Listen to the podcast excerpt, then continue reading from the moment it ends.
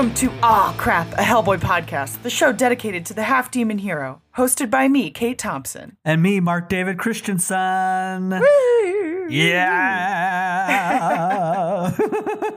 Uh, yeah, we are back. Um, Yeah. For a very short story, of course, this Yeah. week. Um, our little introduction to Sir Edward Grey, Witchfinder, um, Murderous Intent. But before we get to that little story, which I know you're all pining for us to talk about, we have a couple of segments for you, which are um, one segment's really just wanted to quickly plug since unfortunately in our scheduling with our recording and then uh, most of the time we've been down on our recording schedule um, this amazing mike mignola drawing monsters documentary kickstarter went live Yeah. um, and apparently it hit its goal and then far exceeded its goal actually Yeah. within like hours of it going live and so just pretty much just want to plug that for them one last time today as you're listening to this episode unfortunately you only have until the end of today like 8:59 p.m.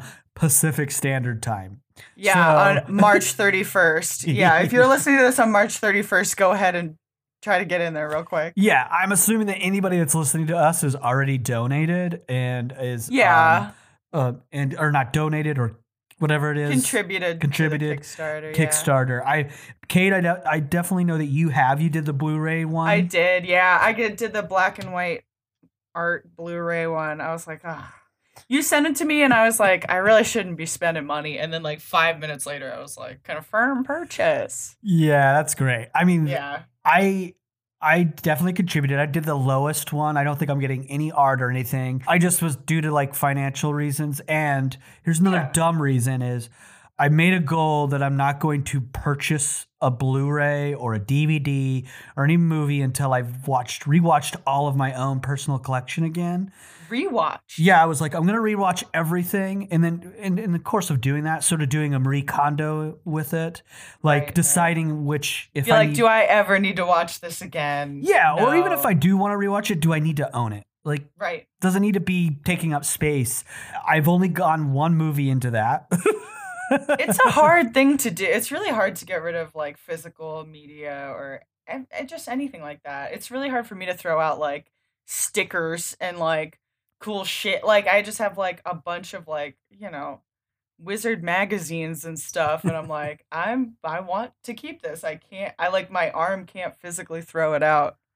I don't know. yeah, I'm just having a hard time sitting down and rewatching movies because you have so many streamers, and you're like, I want to be, I want to be caught up with everybody else. Ah. And I'm like, I, I watched Three Iron, a Korean movie that I love. That will definitely, I'll keep, can keep that in my collection. But I'm like, Yeah. I need to get to the next movies. That's the thing too. It's like rare movies you don't want to get rid of. Like we have a copy of Faster Pussycat Kill Kill, which is like never streaming on anything. Right. I was like, oh, I'm not getting rid of this. I, I guess I don't.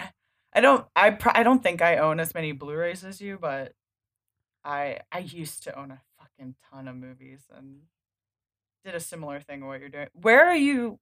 Where are they going? The ones that you're getting rid of? I don't know just, like, yet. Yeah. I I done this. I don't know if you're if if what if they just throw them away. I've dropped stuff. I've dropped stuff at libraries and just been like, Yeah. turn a blind eye. Yeah. DV, DVDs, I don't know what to do with. You know, Um, Amoeba is opening back up in like a week. really? Yeah, they're reopening in on Hollywood Boulevard, like across from the Funko Pop store. If oh, you know funny. where that is. Yeah. Yeah, yeah. So they're they'll buy your stuff back probably. you We'll know, see. not not for a ton of money, but Yeah, we'll see. I mean, I've definitely um this before where I've like gotten rid of a bunch of movies. I just know I need to do it again. yeah. Um, but long, long tangent about that and my journey and through watching a bunch of movies. Yeah. but um, the re- that's the reason I just chose to do the digital. I was like, I can't Yeah. add another movie. I don't have the money really to donate as much as other people right now. Um, just because I have other cou- couple of needs right now that need to be, Yeah. you know, can't can't justify Gotta live your life. this documentary yeah Yeah. but it's exciting i mean i definitely i do want to plug also you can uh, just borrow mine too. yeah i'll borrow yours and watch all Yeah, these you'll extra watch it. interviews i guess Yeah. um, which i did i will plug another podcast um, if you want to listen to the uh, a good conversation with the creators or like the the filmmakers behind the documentary, they were guests on uh, the Hellboy Book Club uh, podcast. I definitely checked that out just to get a feel for what they are like. They're two they're two super fans of Hellboy and been in the industry or uh, adjacent to the comic book industry for years. So at least it's in good hands. This documentary. I, the only thing I'm unclear of, and I want to be a little, I would love to know more about it. Is just like what is the sort of storyline that this documentary is going to tell me about Mignola? That's the only thing. So that's the thing I'm excited for is to Yeah. see what the structure of the documentary is once we finally get it. So. Cool. Um, but yeah, again, that's. Uh, I mean, you probably can just quickly do a search if you haven't already for the Kickstarter on uh, for Hellboy's creator Mike Mignola a la documentary film. It's really just look up Mike Mignola drawing monsters documentary. It's gonna get you right there. You only have a couple of hours if whenever you're listening to this, but if it's after the 31st, too late. Yeah. I would say this though. There's a fun little quote, just like uh, Mignola says that this documentary feels like going to his own funeral in, in a very good way. Everyone's fantasy. Seeing everyone sad at your own funeral. yeah, yeah, yeah. I hope they're not Or sad. happy. yeah, it's it's very interesting. I I I'm gonna I wasn't gonna say this on the podcast, but I am gonna say it. I'm gonna say it. I know this documentary is gonna be all positive, but I'm very curious what some people that have stirred up shit against Mignola, like Guy Davis, possibly Arcudi, not as much, would say, or if they're ever going to be interviewed about him at all. I or bet it's like gonna- not so negative that they want to like burn a big bridge or for sure. like that, well, yeah. go if you Google. I mean, if you look up Guy Davis's tweets, uh, he sort of is burning a fucking bridge. What does he say about him? He's just like Pretty much says it was to toxic. He said it was a Oh. toxic environment. Bummer. Uh, yeah, it is a bummer. well, like in a control freak kind of a way or something like that. Like, That's- like, I I'm glad you brought that up. That's the only thing that's hard about those like tweets on those like, cr- those kind of things when it's not like Yeah. it's not like actual like harassment that I'm immediately like fuck them, but it's like oh toxic. I'm like that could mean different things for everybody Mhm. because there are people like Mignola. It's like yeah, he's the sole creator. Like I I would imagine that everybody would have a little thing of like yeah, I wanted to do this, but Mike wanted this you either can take that with stride or you can be butthurt about it because yeah, I mean, I don't know. It's similar. This this is I don't know. It's like yeah, it's like a collaboration thing. Like, is it? But they worked together for years. right. I don't know. And I think comic books, unfortunately, are very complicated. I've never made one. I've never created one. We will in the future. Uh, me and Kate, I'm putting that out in the world. At least one issue we'll do. I swear to Yeah. God. But we could do one. We could we spit can out fucking one. do one. But I read something recently because The Falcon and the Winter Soldier just came out, started coming out, two Right. episodes in as we speak. I read an article from Brubaker, who is pretty much for Marvel created Winter Soldier and wrote that Yeah. whole run that has inspired everything for the most part in M- MCU. And he talked about how it's very bittersweet. He's like, it's great that people love this character, but we're not getting fucking shit for this. Because it's like you created it, but it, you created it it, within it belongs to, to Marvel. Marvel. Yeah. and I think that's also it's like I I think I think that's always going to be complicated with an artist and a creator. Like I think there are relationships in comics like Invincible. I I would I would Have you watched that yet? Invincible. Sorry. I started. I started watching it. I thought I it, it- it it seems good. I loved the comic book. I thought it was Yeah, yeah. great. So I'm not a big. I mean, sidebar. I'm not the hugest. Like I'm not wowed by anim- animation. Doesn't do that much. That type of animation doesn't do much for me. So I don't think I'm the. str- I haven't. I don't like, have a strong opinion about it. Yeah. Yeah. Um, but so I don't want to. I can't speak for it positively or negative. It's just more like, oh, what I've watched Yeah, of it was like good. It exists. Yeah. I think anybody, unless you're like completely like two people creating it together, you know what I mean? Like the writer, Mhm. like, and that comes a lot from creator owned comics. And even I think there's probably situations like with Mignola being a creator. I don't know. Like, do some of these artists like they're like, I'm glad I got to contribute, but uh, like a little bit of his like, now I don't have ownership over that. I don't know. I want to have my own thing or a better collaboration that's a little more like give and take. I don't know. I'm very curious about that stuff. Is he definitely in the documentary? Guy I don't think he is at all. I mean, unless Oh, unless yeah. again, I don't have anything. I didn't I haven't done a deep dive on all their people they're interviewing. I don't know. Yeah. I'm bringing up controversy that probably other fans are like, shut the fuck up about. I don't know. I don't know. I honestly hadn't heard much about it just because I'm not really on Twitter. Like, so I don't know. Well, I mean, uh, this is all my knowledge is only coming from Twitter because when when the um, what's his name, Mr. Boo himself, uh, Scott Allie oh, stuff Scott Allie stuff was coming out. coming out, when that came down, pretty much Guy Davis voiced like, yeah, that's just true. This guy's the worst, but like, why did he like? He just pointed out like controversially, like, why did Mignola keep working with them, Yeah, uh, yeah. and and all these things that were questionable, which are always questionable about an organization or collaborations. Again, there's a lot of cool things that also there's things that we don't know. We don't know what the relationship is like or what what Right. a person. I think you've already voiced. We're not going to go deep dive, but you voiced like people that are sort of actually toxic or her or people that are cause harassment.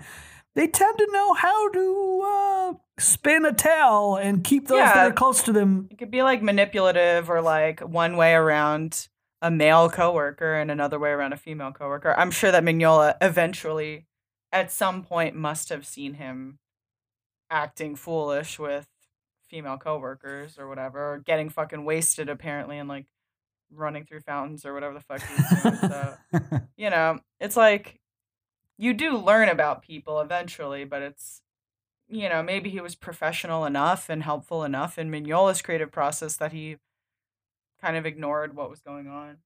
I, don't, I don't know.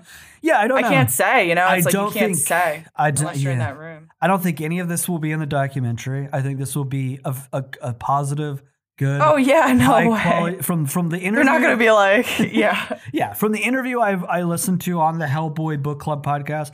They seem very much like fully capable, high quality. They're bringing to the table for this documentary. So anybody invested into it, it won't be like a loss by any means. Um, so we'll be excited to have that when once it eventually comes together. Um, so that's it. Again, for our listeners that haven't contributed, hey, you got a couple of hours left. If you're listening to this on the 31st, um, if it's after, tough shit. Yeah. I shouldn't be that cruel. You could borrow ours when we're done. Yeah, there you go. Um, we'll we'll ship it to you or something. I don't know. yeah. Um, but that's great. Um, check that out. That's again Mike Mignola drawing monsters documentary on the Kickstarter. And then moving on, that sort of just pit, pivots us right into more Mignola slash Hell to Pay segment. There's a couple of things we just wanted to um, give a shout out that you should check out or put on your holds. This book, I haven't read this series, but I know Kate, you have read one of these. Mr. Higgins Comes Home and our encounters with evil adventures of Professor J.T. Meinhardt and his assistant, Mr. Knox. Um, one of those two. I, I think you've read Our Encounters with Evil, I believe. Yeah.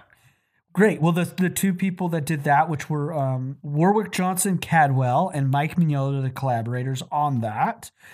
Now they have a third book coming out um, called Falcon Spear. Fal- I said that very weird. Falkenspeer. Yeah, meaning Falcon Spear. German. I don't know the details of it, but uh, um, since I haven't checked out those, I'm gonna probably just wait for those to come out and maybe read them. I don't know when we'll get to those on this podcast either. I bet we'll eventually read them for this show at some point. Oh yeah. But it's coming out in October, so you can definitely look up Falcon Spear. Spear, F A L C O N S P E R E. Um, it should be great. I mean, from what you've told me, I think you enjoyed the Our Encounters with Evil, correct? Yeah, yeah. And the art is just really fun. Yeah, just overall good stuff. Great. So everybody, definitely uh, put that in your pre-orders. That's going to be coming in October of this year. As of today, as we're recording, Lady Baltimore has come out, the first issue of Lady Baltimore, which is part of the Outerverse. In addition to the Hellboy universe, there is now called the Outerverse. I'm not going to get into detail. There's probably a lot of other people out there to write about it, know the details. We have not in this podcast even come close to really uh, diving into the Outerverse. It's maybe been teased in some of the storylines we've we've we've um, definitely touched on, but we haven't we haven't really gotten to any of the tells of Outerverse. So I just wanted to give a shout out if you're interested in more Mignola stuff. Lady Baltimore is now out. I believe that's going to be five issues. And then in addition to that tells of the Outerverse, um, they have other books that you should put in your holds. Two of the ones I want to just focus on is I don't know how to pronounce this correctly, but Kojakaru the Skinner and Imogen of the Warding Way, which I mean, probably if you read Baltimore, which I haven't touched on, I have the omnibuses, haven't read them yet. You can shame me all you want, but that's all part of that bigger world of the Outerverse. And um, I'm forgetting uh, Joe Golem, I believe, touches on the Outerverse as well, um, which I've read.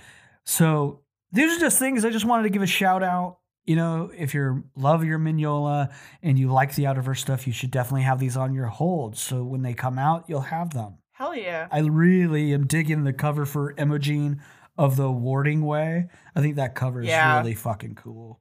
By I believe that's Peter Berg um Bergting Berting Peter Berting I believe did that. Very good covers. Oh, can I do a quick addition to like stuff you're putting on your holds? So Cody Ziglar, former guest of the yes. podcast, is having a couple of things come out. Like he's written a few books. He's got Miles Morales Spider-Man number 25 is going to be out April 28th. Cool. So you can pre-order that. Yeah, so April 28th uh, look for Cody Ziglar's Miles Morales Spider-Man number 25. And then he also is doing Heroes Reborn Siege Society number 1, which is going to be in May 2021. I don't have the exact release date for that, but May. Great. Yeah. yeah, and then go back and listen to our episode with Cody. Why not? He's so cool. Nice guy, writing for and comics. great like podcast guy you know just like produces every po- cool podcast and uh makes a bunch of his own awesome podcasts yeah there you go, folks. Cody Ziglar. Yeah. check him out. That was a great addition. out. I love that. Um, and the last thing that we just wanted to plug in more Mignola Hell to Pay is also something that has in our downtime has already been spoken about, but you should check it out. Is they they are doing a new box set of the Hellboy omnibus sets. So all those reprints where they they recollected, reordered the Hellboy stories, they're coming out in this cool box set, and it also comes with an art print. Unfortunately, by the time we're recording right now, the art prints are sold out. the color Uh, one The color ones. You can definitely get the artist line art edition on Dark Horse Direct still at this time. It's great art. So, I mean, I Yeah. bet uh, many of you that are already listening to this have it purchased and can't wait for it to arrive. Um, but it's cool that even though that art print, the box it's in, it's that graphic, I believe, that's decorating the box that the box set sits in. So if you haven't, I mean, this is especially is a great gift for the future, for the future, for a friend, as well as if you don't have those versions, this is a great time to do it because you get this nice, this nice little box to put them in. yeah they're really nice looking yeah, it's really good, and I mean that art is very cool. The time, like, what is it called? The, his life and times, um, Hellboy with Dave Stewart. The colors are amazing on that print. oh yeah I mean, anything with Dave Stewart, man. he's awesome Yeah. Uh, young, oh that old ultra uh not ultraman um oh, what is it's mega something? What is it? Ultra mega? Is that what it's called? ultra mega yeah, Yeah, ultra, Ultra mega. Mega. speaking of dave stewart the first yeah, issue came out, came right? out yeah it's cool It should be in my cool. holds, but now Secret Headquarters mails me my things. la la la So I mean, it just makes it. I mean, I think they just want it so that my holds don't sit around and not get paid for forever. but that's fine. I just don't. I I had to it- pre-pay for my holds when I called. yeah, Maybe they maybe you have a more established relationship. I've been there for them. years, baby. Yeah. no, but I mean, hopefully that will be in my uh the, my next shipment when I get Yeah. that, which is probably like once a month now. it's very cool. It's like super violent. It's like horrific and sad. like just prepare yourself. But I mean, James Harren is just a, an amazing artist and uh yeah, I look forward to the next few issues. It's a big fat issue too. It's like 40 something pages. Ooh, I love that. Yeah. I did not know Yeah. that. I didn't know it was that big. big of a thick of a an issue. I guess he, was he was just like, I just wanted to do more of it. He like kind of writes a little bit about why. I so love big. that. I love that because I think sometimes I'm never I've never most comics I'm not disappointed by their length, but Mhm. they're I'm always Marvel does this to me. They sort of do this to me. yeah. Their first issue of like a new artist or new line it will be a little thicker and I'll get like really excited. yeah. And then the next ones that follow storyline are so shorter and I'm always left a little like oh, I have to wait for the Oh, next crap. one. Yeah. Thor is Thor right now, which is Donny Cates. He's doing this this storyline named Prey, which I fucking I'm loving. But Yeah. that's how every issue is good, but always leaves me going. I wish there was more. Yeah. And I'm like, you fuckers. like, why can't you just put a couple more pages? That's part of it, man. It's like we're so spoiled reading all of these like back issues of Hellboy. We could just like burn through a you know whole storyline You're 100% right about in that. sitting. Yeah, We're doing it the easy way. we are. All the real fans are like, you fuckers. We had to I wait waited for these week every week, every month. Every month. Every month. yeah. But you know what? funny. That's us. Yeah. Uh, But that's great. Everybody, if you haven't, if you don't already have Hellboy storylines in your collection and this would help you, I definitely encourage you to get that om- omnibus set yeah. or give it as a gift to somebody. So It's real pretty. very pretty. I would call that, if you don't already have it, a must. Mm. Cool. Well, that does it for more Mignola slash Hell to Pay. But before we get on to murderous intent, we got one more segment for you folks. And this is one we definitely can't do without all of you out there. This is Oh Boy Email. this Very e- cool. Very, cool. very cool. Um, this email comes from also another um, podcast host um, from the Screw It, We're Just Going to Talk About Comics um, show, which we've had him on twice, Kevin Hines. Um, this email is titled BPRD The Warning. So he's talking about the warning um, episodes that we just did a couple Yeah. episodes back. Now, Kevin says, I continue to use your podcast as a great excuse to reread BPRD. Great. Yeah. That's all we want, man. We just want people to reread this stuff with us. So that's wonderful. Yeah. And he says, I love listening to you guys discover and enjoy this great series. I always feel like BPRD never got enough love because Hellboy's shadow is so large. So, anyway, thanks. That's awesome. I really That appreciate is awesome. that. Thanks for listening still. yeah, thank you. And also, I- I just, I mean, this is me maybe just being a little self deprecating, but also thank you for saying that because we've never claimed to be experts. And the only thing I think I know somewhat well and have a, a strong opinion on is the Hellboy storyline. hmm But I'm glad he's on board with us discovering the BPRD because that's what it is. It's really us. Yeah. We have really fresh, uh, the two of us combined, we have a lot of fresh eyes on this stuff. It's not coming from a place of like, well, we know best and here's what we think. And we've, we've been holding on to this close to the chest for so long. It's just us going like, hey, this is fucking cool. And here's what I love about it. And here's what I take away. Our very immediate reaction. Very As like we're reading these in the morning and then recording later that morning. I, rec- I usually try to read mine at least once Me or too, once or twice before I reread it before we Yeah. record. But you know that's all based on schedule of my day and what my wife needs. and my wife's needs. yeah, you know you got to have a partner that um, keeps you keeps you away from the On your comics, damn toes, yeah. so you enjoy them more. You know, you enjoy her more than the comics, and you're a good place. Absence makes the comics much better. Absence from comics. Yeah, there is there is something to that. I agree. but then Kevin Hines continues. Oh, He says, Let's talk about Johann for a moment. I find myself feeling terrible for him throughout this entire arc. He is in a bad place. Yeah. Yeah, he really is. I mean, he he'll, he continues, but Talk about being agree. at your own funeral, Oh. like looking at his own body, you know? yeah. Oh. It's Oh, like mourning yourself. and he does it twice, which he'll point Yeah. out. It's which Yeah. really f- fucked up for him. Yeah. He says, obviously, he's a man trapped as an ectoplasm in a containment suit, which he had gotten used to after a while. Maybe resigned to his state, but after getting a body again and losing it, he seems lost and alone. Mhm. Oof. Then he says, Abe won't let him go search for Daimio because he suspects Johann's motivations. And Abe is right. But no one talks to Johann about it. They shut him out.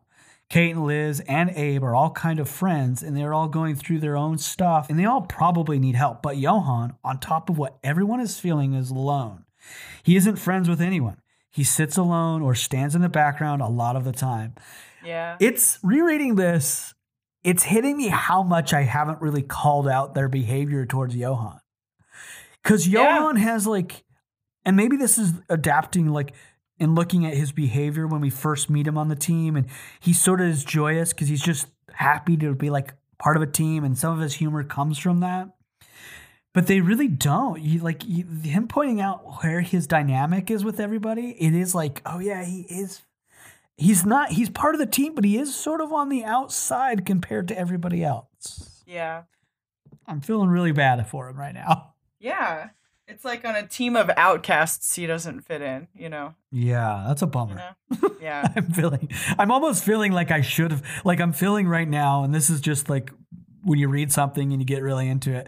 I'm feeling like a shitty friend of Johann for not calling out his other friends. yeah.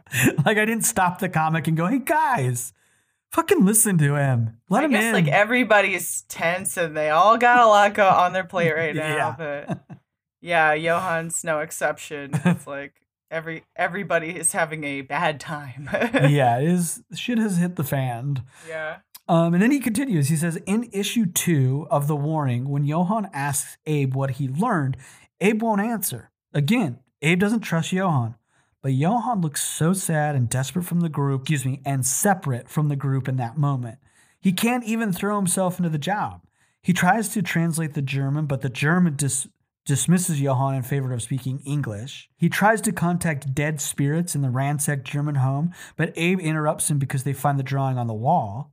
Johann is bodiless, friendless, and now feeling useless.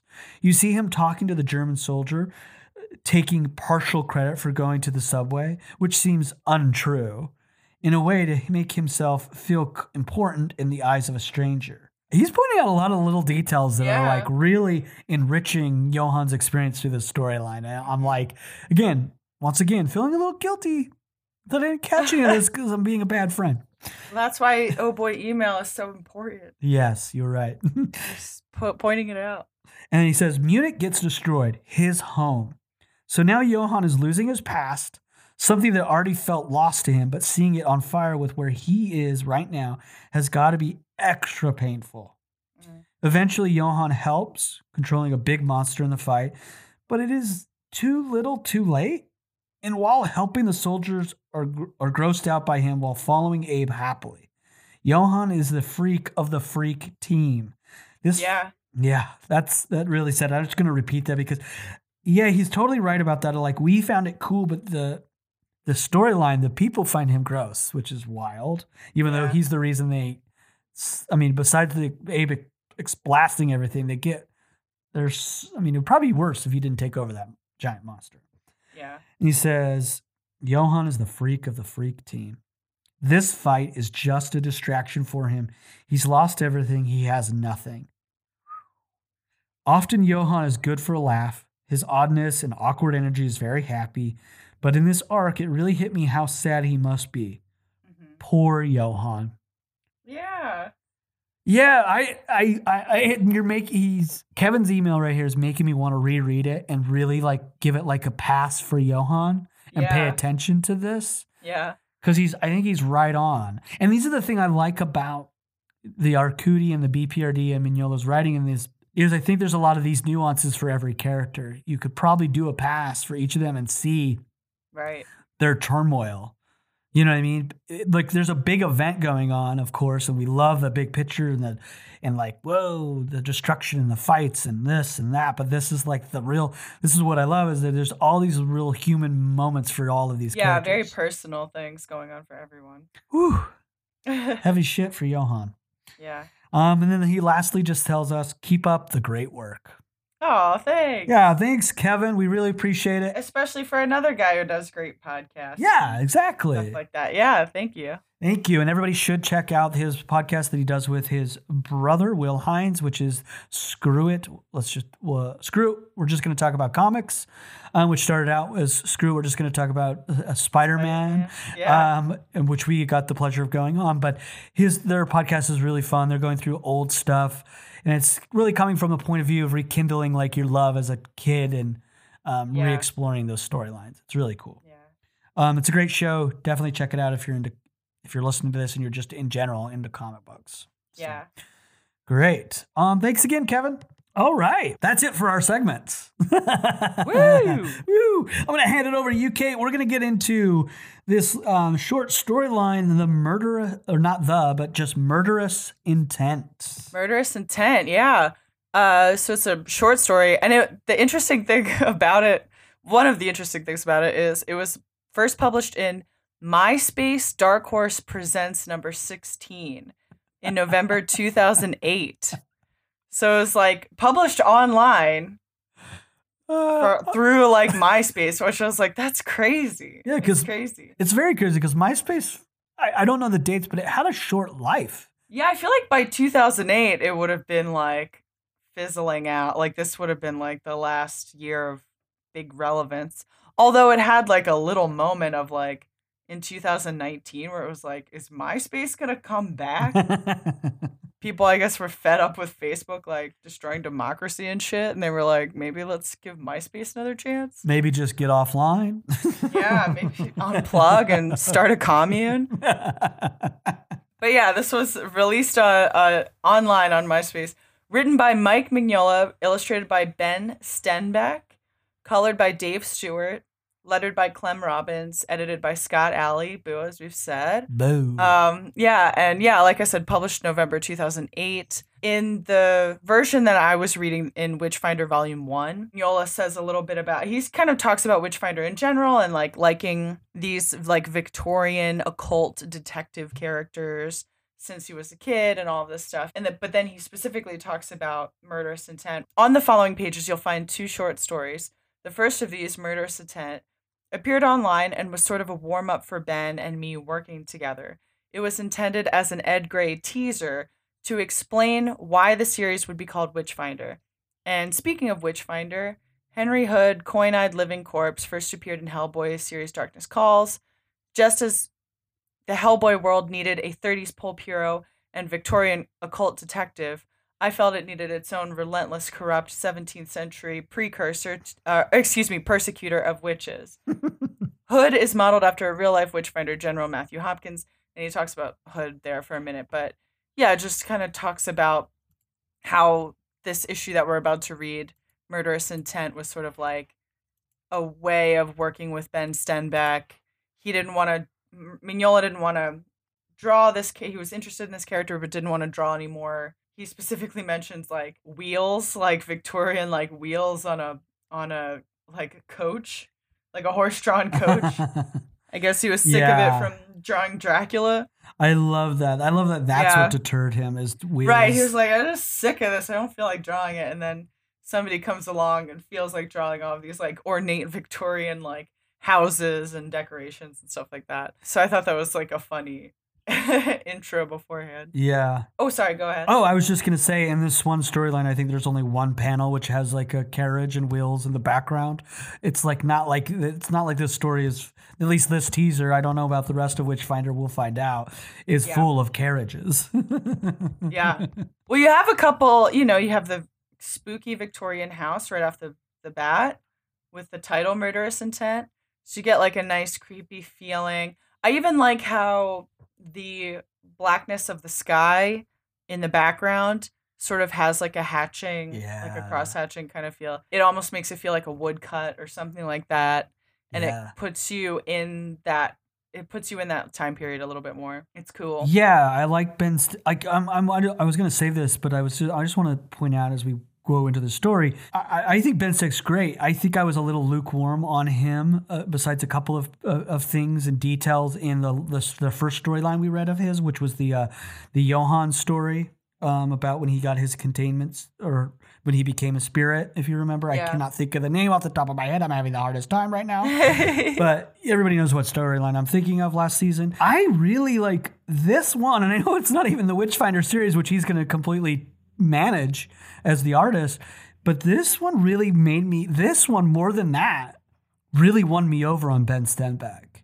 I don't know I think what he it does a great job with his. He does like a great bunch of gnarled witches, like Yes. these like you know kind of like loose picket fence teeth and shit.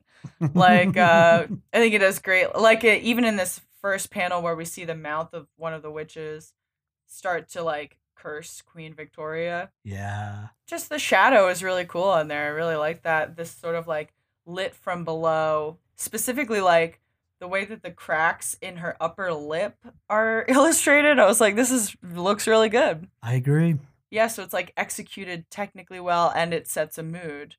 Um uh, yeah, uh, I think it's cool. It, it- the story is basically like these three witches, two sisters, and another witch. Uh, we have Mary and Elizabeth Washbrook and Sarah Webb, the witches of Farnham, uh, are trying to assassinate Queen Victoria by placing a curse on her. They have a picture of her, which I wonder in Victoria in Victorian times it would have been really hard to get a picture of anyone, right? I don't. That's a good question. I didn't even I feel think like this would be a tough thing to get. Like even if it was like illustrated or something. I think you're right because I don't know how much you would be reprinting anything in that age. Yeah. I was I forget the painting. Well, th- like it was like this thing of like these little cards of like well-known paintings used to be like distributed and sold throughout the UK, I guess. Oh, Of like famous paintings that like you didn't have to go to London to see what the painting was. Eh, I, I I forget exactly what painting I'm thinking about for this, but it was like a thing where they were passed around. So maybe like pictures of the queen were sold somewhere to be like, this is our queen. This is what she looks like. Even though you're a peasant and you're like never gonna leave this like ten mile radius. I don't know. It, but it made me think of that. I was like, yeah, I wonder like if this is like illustrated or like whatever. But they're like, you know, consecrating it with evil and calling forth all of these great like demonic names Puziel, Guziel, CDL, Priziel. Like, you know, just calling to like put poisonous water in her belly and do all these horrible things and fill her mouth with fire and stuff. and then we see Edward Grey walk like kind of walking through this dilapidated mansion with spider webs all over everything. We get some like banisters. That's Victorian. oh, I think I think you're right. You're yeah, right. we get And- some some like window adornments and shit. yeah. I like this little cauldron too that he does with like the etchings, like very Mignola-y symbols. Yeah. I like it. I just like that detail, like because I think we could easily get a classic cauldron, but one that has like actual markings on it makes it far more creepy and magical and ominous. Seems like imbued with this evil spirit, you know, Mhm. these like nefarious looking runes on there and stuff like that. Yeah. So yeah, they're just like wishing it to be done that Victoria dies, and you see a hand emerge from the the smoking cauldron, and then Edward busts, you know, busts in there like or appears in the doorway. I, I was like, guess, I don't think he busts drawn. in. I like that Yeah, he he's, not. He's very he's confidently sneaking up. He's pointing the gun at them. He's like, "Enough! Not another word. Don't move." And of course, they start moving, and the thing that's coming out of the cauldron is like reaching for the photo to, which I guess will like seal the deal on Queen Victoria's fate if it reaches that picture. And yeah, Edward shoots one of the witches, the one who's holding the picture. The other which is like transform into crows, like uh, and start to try to fly away.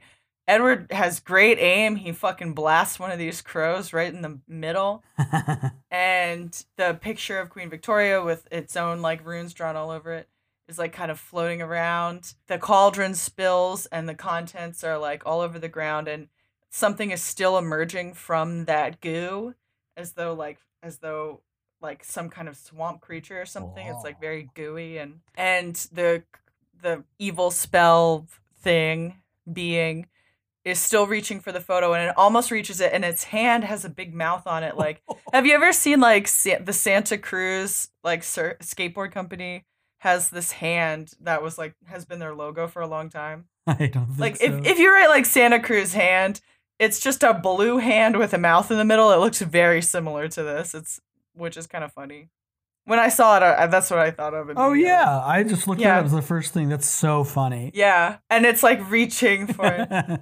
this you're saying they're just gonna this this is they're not even trying to assassinate the queen. They're just trying to get her to fucking do a half pipe. yeah, they're just trying to skate. so dumb. Yeah, it's just. I like that. Uh, you know, you got these great kind of yellowed teeth in the mouth of this hand. Yeah. In the in the gums. The, I love the, the yeah, detail of the sickly gums. gums. And but Edward Grey at the last second snatches the picture, but the hand grabs his wrist, and the mouth on the hand bites his Oh. wrist. It's crazy, yeah, pretty gross. The last, um, the last living witch we see with this great like orange color, which is like a big deviation from the kind of blues and greens that we see on the previous panels Mhm. continues to call the demons by their names and says something in an ancient language. that we don't know. She turns into a harpy.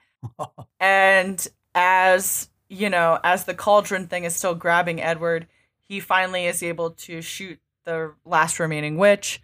She instantly like deteriorates, turns to dust, her bones clatter onto the floor, and it like dispels the magic that they were doing, so the thing is no longer on his wrist. But Edward Grey has a pretty gnarly looking cut on his wrist, the inside of his wrist from from the demon that was coming out of the cauldron, which is ugh. yeah. Oh. Bad place to get bit. Yeah. I mean, ugh. ugh. And we see like over that, there's like narration boxes over this whole fight of just, I guess, like, sa- like holy sounding words. Uh, you should, if they are in the service to the devil, spare us, O Lord, from all evil, from mischief, from sin, and from crafts, uh, or from the crafts and assaults of the devil. Good Lord, deliver us, uh, which is like the last thing it said as the witches are totally, totally defeated. They're all like bones in dust on the ground. And then mm-hmm. he, you see a shot of him or a panel of him outside the Victorian house looking at the you know flames just rising up i guess he lit the whole house on fire to you know free it from the evil that was occupying it Yeah. There's that house is is useless now. right it's like better just get rid of this whole shebang. We don't want any last remnants of evil coming back out. Um and then we have some nice little like narr- like kind of boxes narrating. On March 11th, 1879, Edward Grey, late of West Sussex, but recently appointed Her Majesty's London agent for the investigation of occult matters, was knighted. And you see a, a panel of Queen Victoria saying Sir Edward Grey, so now we know how he was knighted, Mm. For special services in the protection of crown and country. And while the exact nature of his services would never be revealed to the public, rumors would circulate, and the man would acquire the unofficial and unwanted title Witchfinder, which is spoken by a police officer who sees him walking down the street. He he looks pretty haunted, Edward Grey, you know. He's walking by and like this like constable or whatever is talking to like some aristocratic looking people, some like well dressed Victorian people. Like the guy has a monocle and a cane, and the woman has like this nice dress. And he just says he like interrupts their conversation to be like Witchfinder. Ooh. Yeah. So you get the impression that he's like a little notorious or whatever. Yeah. So it's super interesting. I'm excited to read more about it. Have you were you ever big into like Sherlock Holmes or like detective stories or anything like that? I I could never call myself big into it. If I I Yeah. mean I watch I watched I've never read a short story of Like his. movies and stuff? I've watched some of the movies, like the Robert Downey Yeah. Jr., which are probably, I, I guess, uh, uh, people like them. I don't know. I, I thought they were entertainment. I haven't seen them. I I They got that Guy like, Ritchie I'm not touch. like against them. Yeah. Yeah, I feel like I would give them a watch at some point. uh, I mean, I watched the BBC updated one with ben- Benedict Cumberbatch. Oh yeah, I yeah. have that never watched supposed to be season three. Yeah, I liked the first two a lot. The first two Yeah. seasons, but again, I can't. I never. I I could not. I, I'd be lying if I said like I'm totally into Sherlock Holmes. Yeah. I think he's a very I- interesting character. Yeah. I think like the idea in general of like an occult detective sounds appealing. I personally have never like Mignola in the in the afterword of the Witchfinder Volume One, uh kind of talks about being obsessed with like various I guess there were like several of these, like besides Sherlock Holmes, it's or well, I guess like Sherlock Holmes isn't like specifically a cult.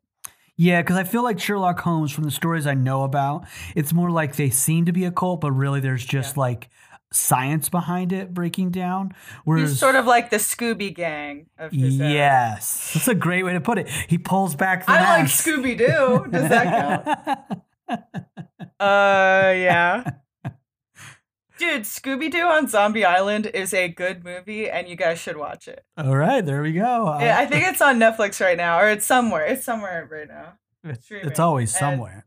Yeah, it's so funny. It's a good movie. That's great to hear. Yeah. I auditioned once a long time ago, early days of Hollywood, uh, when I didn't, when I was ja- when I was not jaded. Um, It was 1910. I went in and auditioned to do to do like the mocap for a Scooby Doo movie as Scooby Doo. Oh shit! I had I got like I, I think I went for, to a callback. for the for the live action movies. I it might have been still like like For like the ones with like no, it was like for TV. It was after those Oh, two okay. big movies. It would have been either for like a live action TV or like not live action, but like probably CGI version. I can't remember. I'd how have to look they? Do you remember anything about that audition? Did you have to wait? I just remember like, no. I literally was in a room just doing physical stuff. They asked. I I Did went. you have to do the voice? yeah, you had to like sort of make the voice. I went as far as getting a callback and going on to the Paramount Damn. Paramount lot and going Ah. into a room and doing it. Didn't book it, of course, and I, it's been downhill for my career ever since. But uh, but yeah, I did do that. That sounds. It was super silly and least, like, rolling over it. and yeah, acting like a dog and you know I mean, in a high there's only- stakes there's a-. There's a lifespan for how long you could do. Like my knees would not allow me to mocap a dog on the ground anymore. I could do it when I'm 23, but I can't do it now. yeah, I'd be asking for knee pads. I'd be like, give me some fucking knee Yeah. pads. For real. Yeah, but really So fun. funny. It was fun. I wish it would have been a fun gig to get, but didn't. It wasn't in Bummer. the cards. No. Uh, but turning back to the the murderous intent, I I mean, I any f- favorite moments, favorite um, panels, anything from Ben Stenbeck and Dave Stewart in here.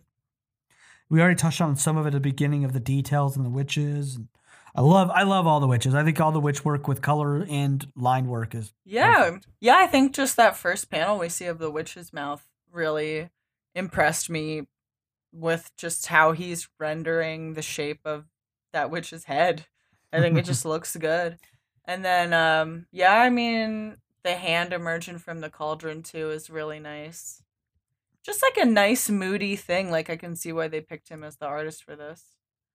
Yeah, I agree. I it, it it's full of great pan. I really am a big fan of almost every panel that has like a close look on either the witches or especially I love the the one that's the hand holding the picture of the queen.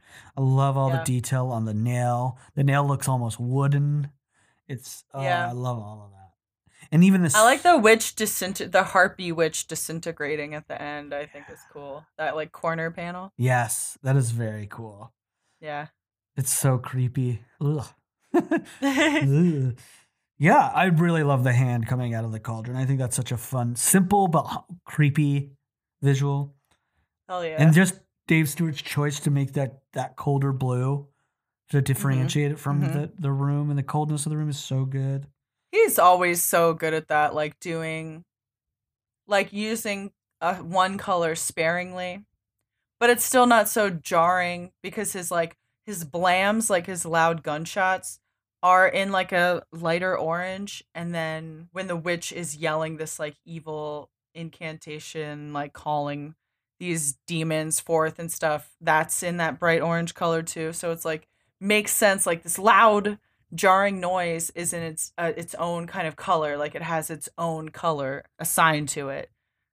And then the spooky house and the the witches it feels like you're walking into something cold but their eyes are glowing with like this evil loud orange color you know? Yeah, like it, it's just so much thought behind it like coloring is so hard. I, I think uh, you know you take it for granted a lot but like color theory and shit like this stuff is so hard try to color just anything uh, it's fucking hard dude Uh, that's why I've never tried.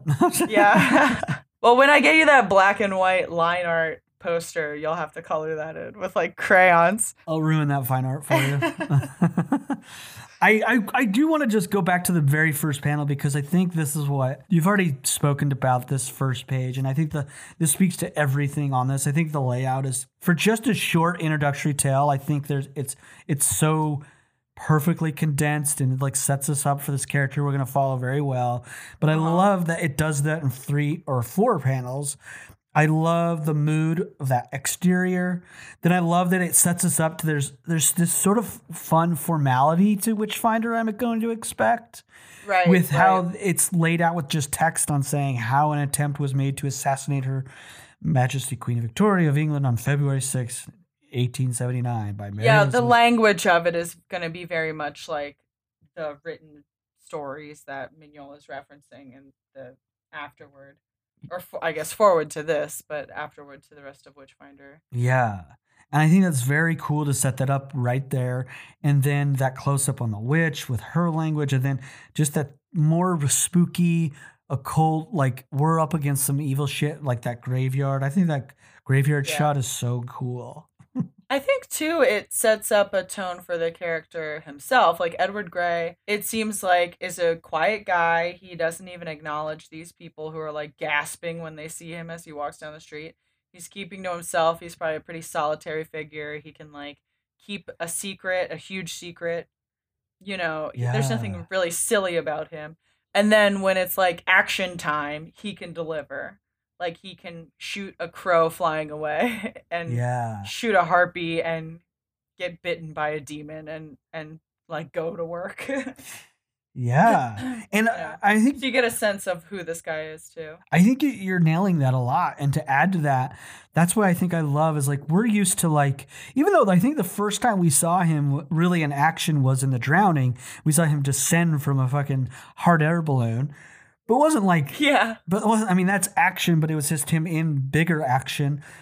But he has a sense in this different to Hellboy, who's sort of like a brute force. And when he uses his gun, he's just using it like as another extension of his brute force. Yeah. But this, which when when Edward Grey walks into this room with these witches, he's so calm Right. and he just has his gun ready to go, and then he doesn't. He just fires off his first like shots with such confidence. It's totally Right. different than any other character we've yet. He has to be a better shot too because he's vulnerable. Like we see Mhm. that hand fucked his wrist up and so he has to be a better shot Yeah, Hellboy. yeah. I think that's all that detail you're you were calling out, Kate, is very cool to establish for this character and differentiate him from all of the rest of the Mignolaverse sort of heroes. Yeah. I think you're right on with that. I love that Yeah. hand. That hand on that fucking Uh-huh. disgustingly great. What were you gonna say? Yeah, nasty. oh, just the uh in the second to the last panel, we see him just walking down the street, and I think that this is such a great expression because it's it's like it's not an extreme expression and it's not super close up or anything, but I think that there that it gives you the sense that this is like he's like gaunt, pale, and looks like haunted a little bit. He looks like he's preoccupied and thinking about things that like he's not thinking about these people literally talking about him right there. Yeah. You know, hmm he's like thinking about other evil shit. It's cool. yeah, it is very cool. The other thing that this this one short story gave me was I have never read something that's so short, so precise that made me go, you know what? I think Sam Raimi should direct a Witchfinder. like the f- I'd be into that. the, the the style of the witches, the, action. There's sort of like everything in this ish, this one little short issue of storyline. Made you think of like Drag Me to Hell or something. It made me think of Drag Me to Hell. It made me think of Evil Dead. It made me think of Army. I was like, if this is what I have to say, if Doctor Strange in the in the uh, multiverse of madness it brings Sam Raimi back, I hope. Is he gonna direct that? Yeah, he's currently slated for it. I wouldn't mind a Sam Raimi Hellboy. Oh, I would. I'd be down, but I'm. Gonna- mean, the you know, say what you will about those Spider Mans, they're goofy as hell, but I mean, some of sometimes he makes the right decisions for like, it's a flavor. It's a specific it's definitely flavor. a flavor. I mean, I love Army of Darkness. I don't not a fan of Spider Man's, but I'm not going to knock him down for that. Oh yeah, Army of Darkness and Evil Dead one and two are like, that's the that's the shit. Yeah, I love that, and I think Yeah. that's what Witchfinder could have, and it would be a good compl- uh, like thing if he could like ground Witchfinder with that what we've already pointed out about his own character, but then when he's up against this evil, it gets fucking crazy. Yeah, yeah. That's all. That's my pitch. I think. Give him a low budget. Give him like no money and see what. So what what it he does? I would love Yeah. that. But that's my pitch. I think he should direct Witchfinder uh, uh, from what off of this first thing we've read. Did you watch the Snyder cut? yeah, I did. Yeah, yeah. I couldn't watch the whole thing, dude. I got like maybe like an hour in, and I was like, I'm gonna skip through and just Yeah. watch the parts that make me that like catch my eye on the little preview. Yeah, I mean, Um, you- yeah. uh, everybody's just like it's better than the Joss Whedon one. Yeah, that's a given. Who cares? They're totally different people that artistically are completely different. I, I remember so little about the Joss Whedon version anyway. Like, It's dumb. and I'm like, do I even want to re like? I can't even watch this ver- better version. Yeah, it's it's all just bloated. It's all bloated. I mean, Bloated as hell, dude. That's a great word for it. and Zach's. I mean, I think this is this is the best way I could put it. When somebody asked me about a post I did about making fun of it, they're like, "So it's, you wouldn't recommend it?" I'm like, "Look, I'm not going to discourage anybody to watch it because if you're curious about it, watch. it. yeah, and also Or try. I think Snyder fans love it. That's just good given. It's they're gonna love it because it is just Snyderisms yeah. fucking wall to wall. But then I think the rest of us will watch it and just have our various opinions. You know what I mean? Yeah. Because to me, it does nothing for me. The best way I could put it is like, and this is online, whatever, and it's pointless. But like, if you try to make every moment a moment, there's Right. no longer any moments. I read this great. I forget who wrote this review, but it was somebody on Letterboxd, and they were like, every part of it feels like he's directing it to be a trailer. Like every moment is has this gravity to it, where it's like that could be potentially in the trailer, and it's four fucking hours of it, and it's daunting to watch. Like it's. And it's just like unfun. Like for me, I was like, he just sucked all the color out of comic books like all the shit that makes like superhero comics fun you know like Yeah. sup- go read superman it's silly as hell it's color like i love like i mean you know this is probably like a nostalgia thing but like the superman animated series and shit like Yeah.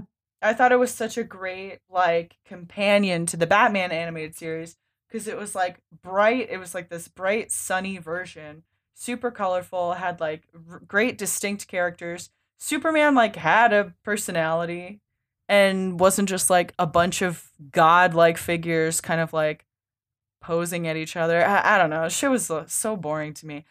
I agree. Steppenwolf looks so gay in the comics. I wish he looked like that. I don't know.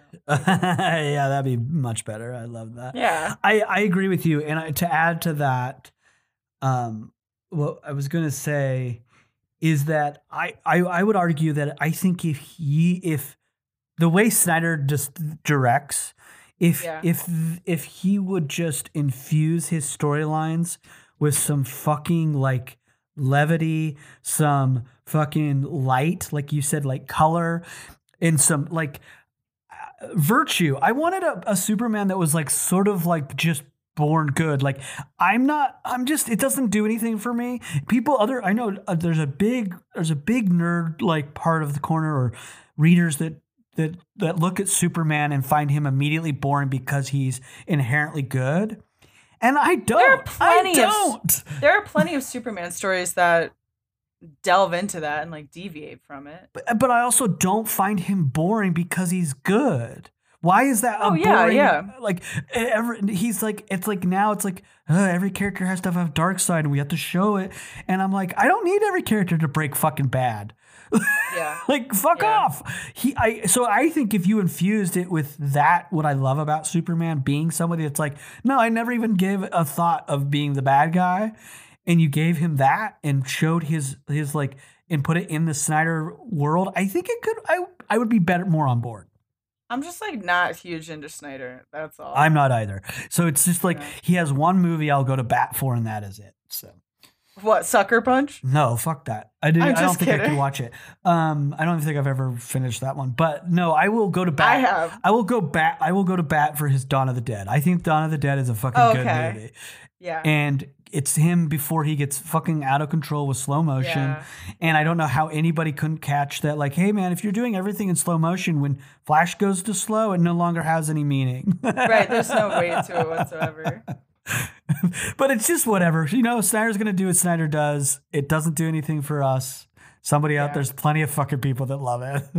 I mean, yeah, like go for it. I didn't know all that sad shit about his daughter, dude. I mean, that sucks ass. That's the I- worst. It's hard. I, I didn't realize. I was like, how come he stopped directing this? Like, I didn't know any of that shit. I was like googling all of it. I was like, this is fucking horrible. I, I mean, it's more on Warner Brothers for just like they should have waited. Also, it's I'm baffled by the behind the story seems so like behind the scenes of that movie seems so muddled because I'm like w- uh, Seems like a mess. I'm like they they Josh Whedon shot or Joss Joss whatever the fuck his name is yeah. that guy that problematic man shot more shot other footage but then Yeah. also it feels like when you watch Zack Snyder you're like there was so much other footage that he was not used I'm like right, right. it feels like even when he stepped I away the shot movie a was little almost done more.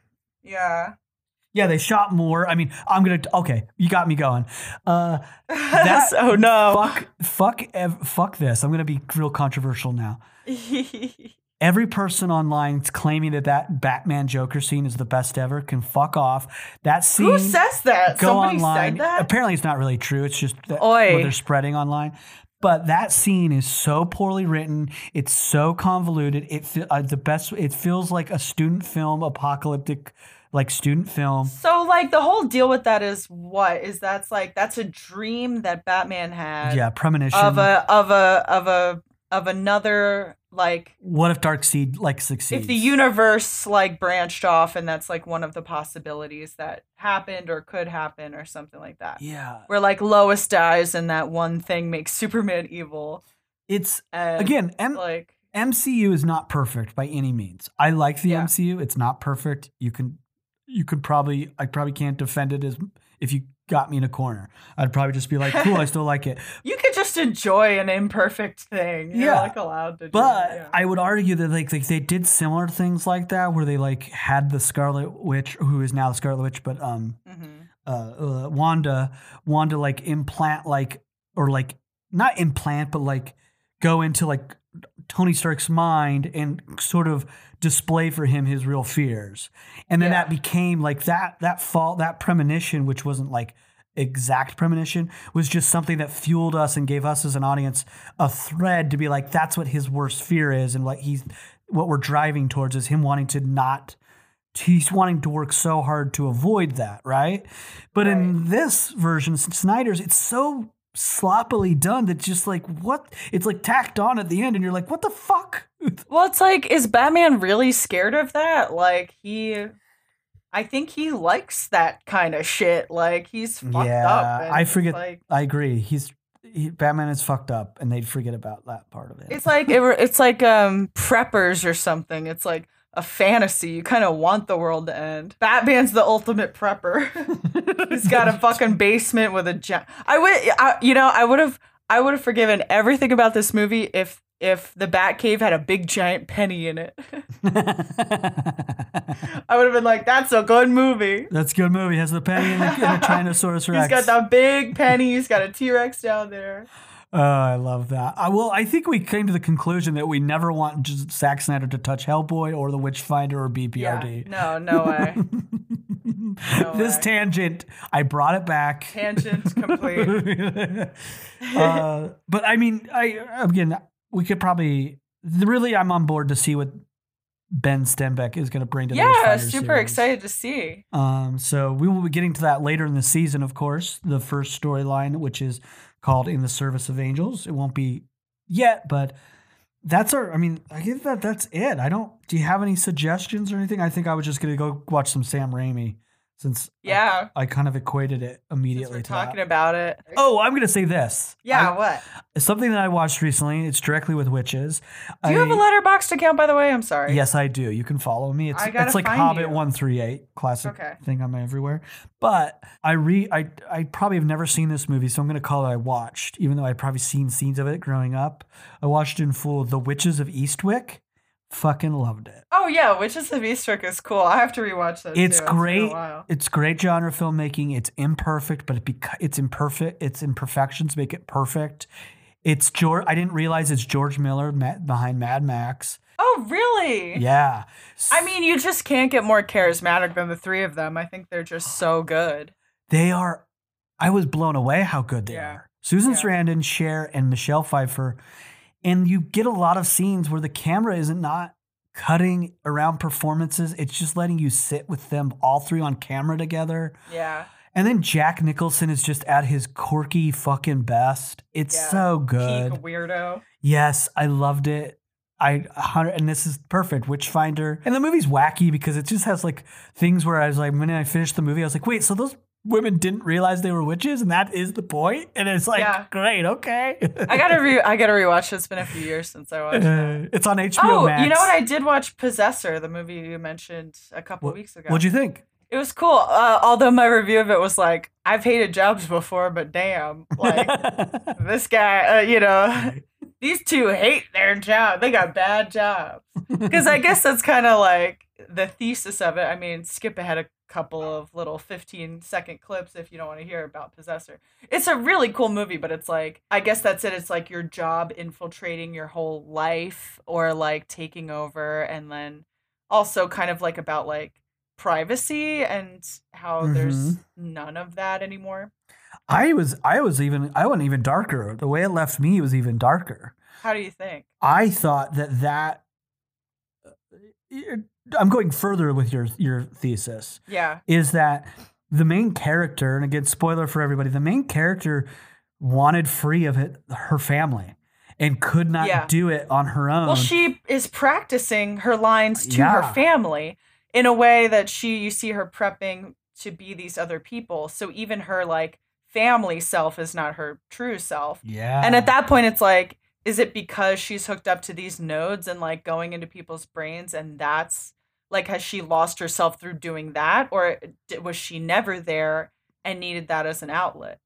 It's a very interesting movie. I really Yeah, I, I and I- watching it. and it's fucked up because her boss has to step in and sort of make the choice, Yeah. force her to make a choice, but also make it for her. And you're just Yeah. like left in such a weird. It was nasty, dude. That shit, that scene at the end, I was like, it made me like nauseous a little bit. Not because of just, it's like not just the violence, but it's like, it reminded me of when I was watching Henry Portrait of a Serial Killer. I was like, this feels very real and very like visceral.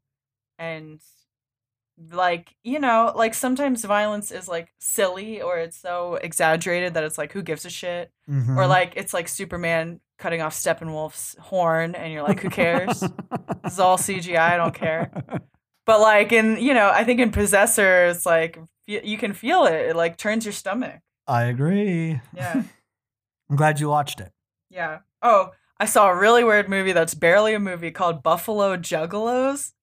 And it's Wow. like basically like an art movie where they're just sort of like video portraits of different juggalos in Buffalo, New York. It's uh I I'm not like an ICP fan, you know, not to disparage Insane Clown Posse or whatever. Like uh, it seems like something that people get really into and like find a community doing it, which is like, you know, knock yourself out if that's if that's if that's helpful to you and fulfilling for you and stuff.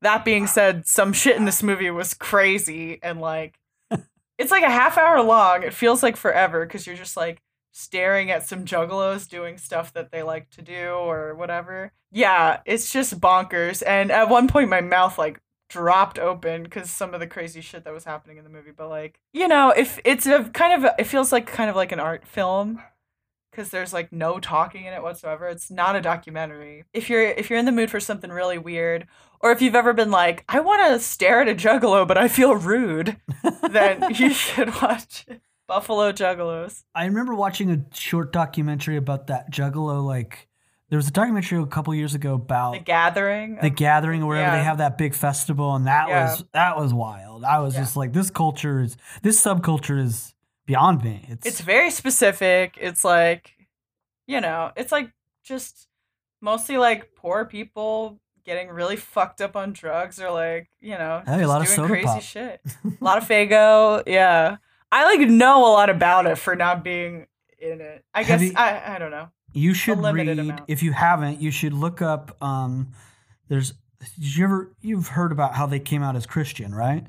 No, no, I don't. I, don't- I Oh. I- that's the thing. I know more about Juggalos than about Insane Clown Posse. I mean, it's. I guess it's not weird to me that they would identify as Christian. That seems. But it was a trick. That almost makes sense. I don't know. they they claim it was Are they trick. atheist? No, they're like full on.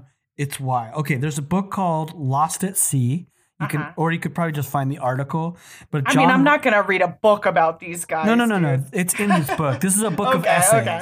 Oh, I see. I see. I see. There's so um Sorry, dude. his name is Jon Ronson, Uh huh. and he interviews them. And it's like the first the article is called the article is called Have you ever stood next to an elephant, my friend? But he literally interviews the um, Violent J and Shaggy 2 Dope. The insane Shaggy cut too dope. too dope, yeah. He interviews both of them after they came out as Christian, and it was a huge surprise to a lot of their fans. And Uh-huh. he like questions them. He's like, "Well, what about these lyrics about rape and all these things?" He's like, "They're just like it's a joke." But we made this. They claim that they a really create- funny joke. They Yeah. they claim they they created insane clown posse in order to f- get people on board with them to bring them to God and Christianity. It's fucking great interview. It's wild. But wild. then they said that was a lie. Then they were like, psych. no. That they Oh, say they just are it. Christian. That's their thing. It's fucking weird. I mean, it. I on a level, it makes sense to me. I just feel like you know, like there's a certain type, like in the neighborhood I grew up in or something. Not that we were like incredibly poor or anything, but it was like there's like a certain type who's like turns to God after you know, like after a life of like somewhat debauchery or you know. but they're claiming they're I'm not- claiming from day one they were. They're not claiming. No, I, I don't think that these guys had an overarching plan like that. I mean, I do want to re-listen to that song where they talk about magnets. Like, yeah, that, song's was- ridiculous. It's the best. oh, this has been a beautiful juggalo tangent. Yeah, yeah, Great. All I can say is thank you for listening um, yeah. out there for all these tangents.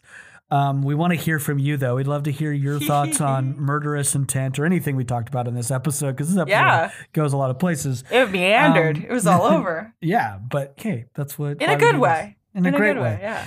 Um, We took the scenic route to talk about this comic. Hell yeah. And we want to hear all about your thoughts on Murderous Intent, Ben Stenbeck, and his contributions going forward. Um, anything we've touched on in this episode, including Talk about MySpace. Let me know if you're getting back into MySpace. That'd be great. Talk about your thoughts on Snyder Cut, Juggalos, anything you want. But we, you can do so by emailing us at awcrap at hellboypodcast at gmail.com. Yeah. And then follow us on Instagram at awcrap a hellboy podcast, Twitter awcrap hellboy. Be aware though, um, we will respond to your comments and your um, and notifications on there, even direct messages. But if you want your thoughts on the show, do email us again at awcrap a hellboy podcast at gmail.com. But in addition to that, if you could please go out of your way to go onto Apple Podcasts and give us a five star review. Um, if you give us a five star review on Apple Podcasts that starts with the word boom, we will give you a big old shout out, read your review right here on the show. We call that a boom review. So please go make a give us a boom review on Apple Podcasts. And if you have any other format that you listen to us and they give you the option to rate us and review us, do so. We love that. Please do. That is it for this murderous intent episode. But before we're out of here, I just want to say that all of April is going to be dedicated to the Wild Hunt. I'm saying it right here. The Wild Hunt. I'm very excited to read this with you, Kate. It's one of the greats of Hellboy's overarching journey and his um, story. Of course, the movie that we pretty much despised from 2019 definitely pulled a lot from this, so I'm very excited to finally get to it with you. But Yeah. the entire month, all the episodes in this coming month of April are dedicated to the Wild Hunt.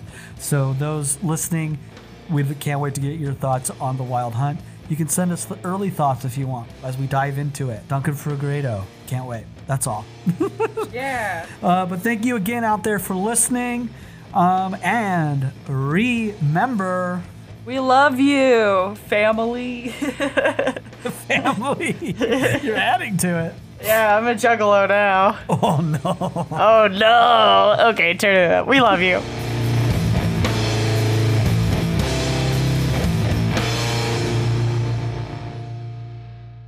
Hosted by me, McKay. I got so close. I'm the one that messes up the intro. I was, re- I was, I started to read your name because I usually don't read it, but I was like, it's been a while. Okay, okay. I would love if you would have said my name. by me, Mark David Christensen. And me, Kate Thompson. oh my god, it's like listening to a mirror. Listening to a mirror. okay, here we go. Imagine a podcast. Now, imagine a musical. Now, imagine the two of them made one million babies. Well, you don't have to imagine it because it's real and it has a name. One million musicals. Each month, we bring you a brand new, original podcast musical featuring talent from across Broadway, films, and TV. You'll hear tales of spooky ghosts, Wild West shootouts, adventures on the high seas, and much, much more. One million musicals. Only a few hundred thousand to go. A Campfire Media podcast. Campfire